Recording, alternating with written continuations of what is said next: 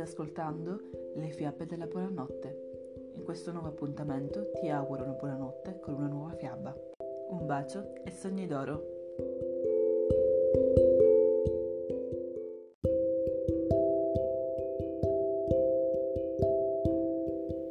Il lupo cattivo. Storia di un lupo molto ma molto furbo.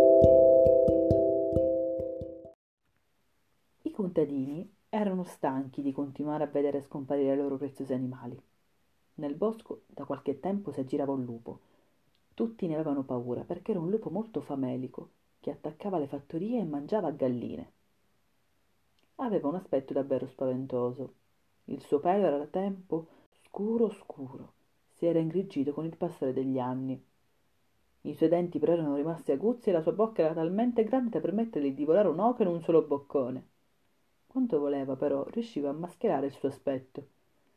Indossava abiti umani e così agiva indisturbato, arrivando fino ai pressi delle fattorie. Solo quando aveva le sue vittime fra le grinfie, si toglieva il costume e mostrava le sue zanne spaventose. Nessuno era riuscito mai a catturarlo e non esisteva metodo efficace per tenerlo lontano. I contadini avevano provato con delle reti elettriche, con il filo spinato, ma sembrava tutto inutile. Ma come farà? Si chiedevano i contadini della zona. Così un giorno, riuniti, decisero di tendergli una trappola. Erano tantissimi e alcuni non si conoscevano neppure, ma adesso avevano una lotta comune da portare avanti. Lo cattureremo e gliela faremo pagare, gridarono. Erano stanchi di continuare a vedere scomparire i loro preziosi animali.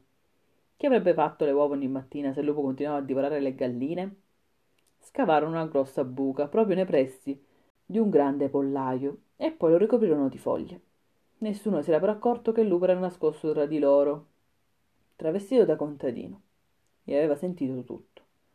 Non fu quindi un problema per lui evitare quella trappola e agire ancora una volta indisturbato. La mattina dopo, quando i contadini andarono a controllare il pollaio, videro che le galline erano scomparse, mentre la buca era ancora lì, intatta. Oh no, com'è possibile? esclamarono.